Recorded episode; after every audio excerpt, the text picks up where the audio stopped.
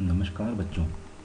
आज हम कक्षा नौ के सामाजिक विज्ञान विषय की भूगोल की पुस्तक, समकालीन भारत, भाग एक के अध्याय दो, भारत का भौतिक स्वरूप के बारे में पढ़ेंगे। बच्चों, अध्याय के इस भाग में हम निम्नलिखित बिंदुओं पर चर्चा करेंगे। सबसे पहले हम भारत के परिचय के बारे में पढ़ेंगे।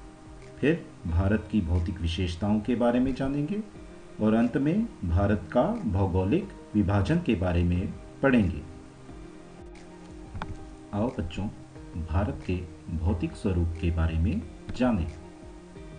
भारत विभिन्न स्थलाकृतियों वाला एक विशाल देश है। यहाँ पर ऊँचे ऊँचे पहाड़ हैं, गहरी घाटियाँ हैं बड़े बड़े मैदान हैं और तपता रेगिस्तान है। यहाँ पर हर प्रकार की स्थलाकृति मिलती है।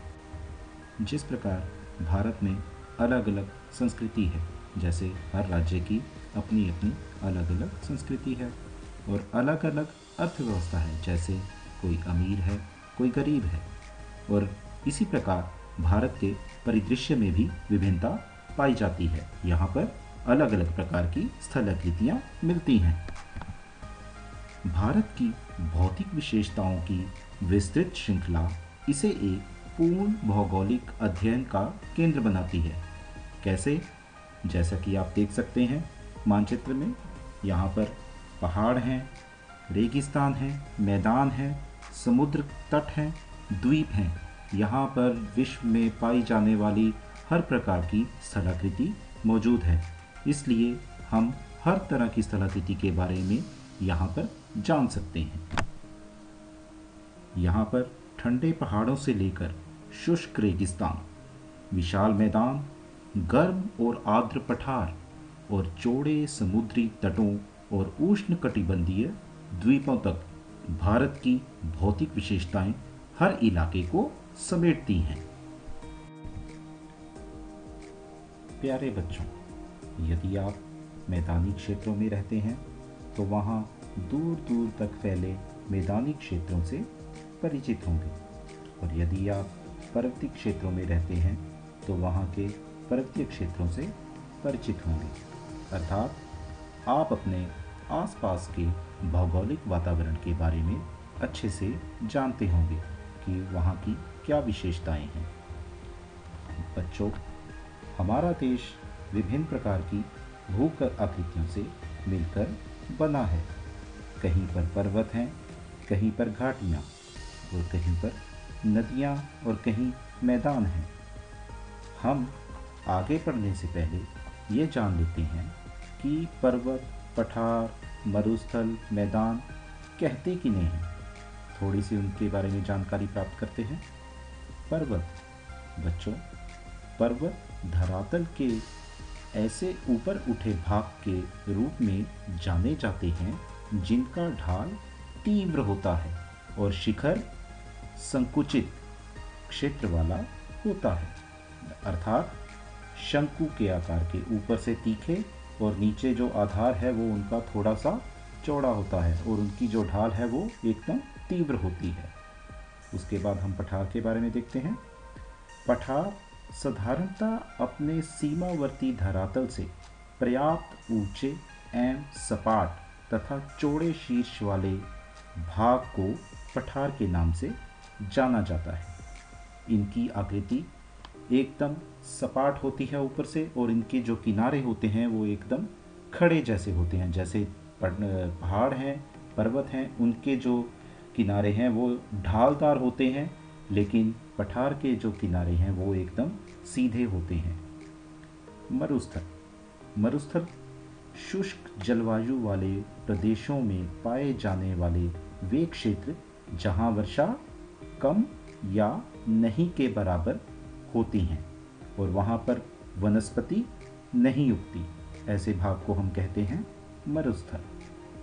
मैदान, धरातल पर मिलने वाले अपेक्षाकृत समतल भूभाग को मैदान कहा जाता है।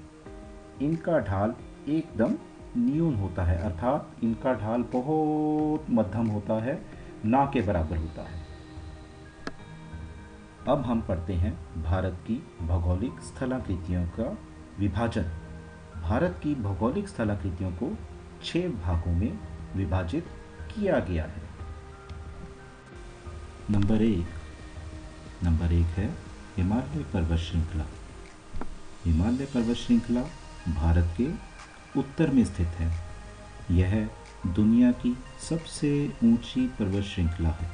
इसमें विश्व के ऊँचे ऊँचे पर्वत हैं। विश्व का सबसे ऊँचा पर्वत माउंट एवरेस्ट भी यहीं पर स्थित है।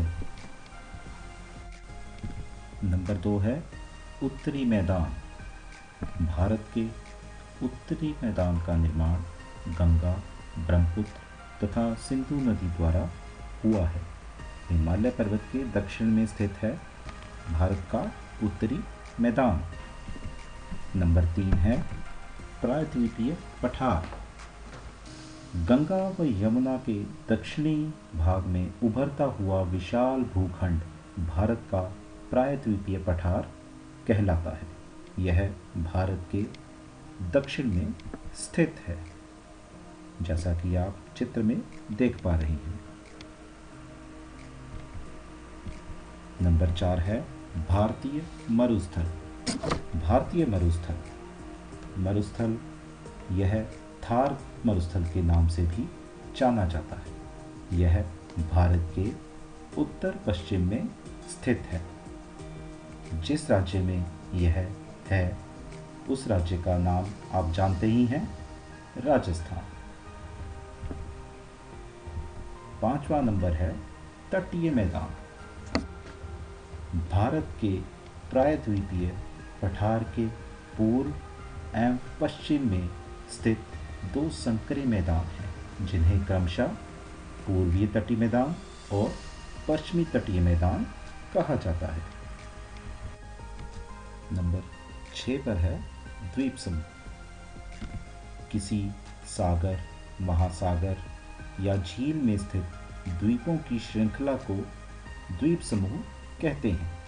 भारत के अंडमान, निकोबार और लक्षद्वीप द्वीप समूहों के उदाहरण हैं।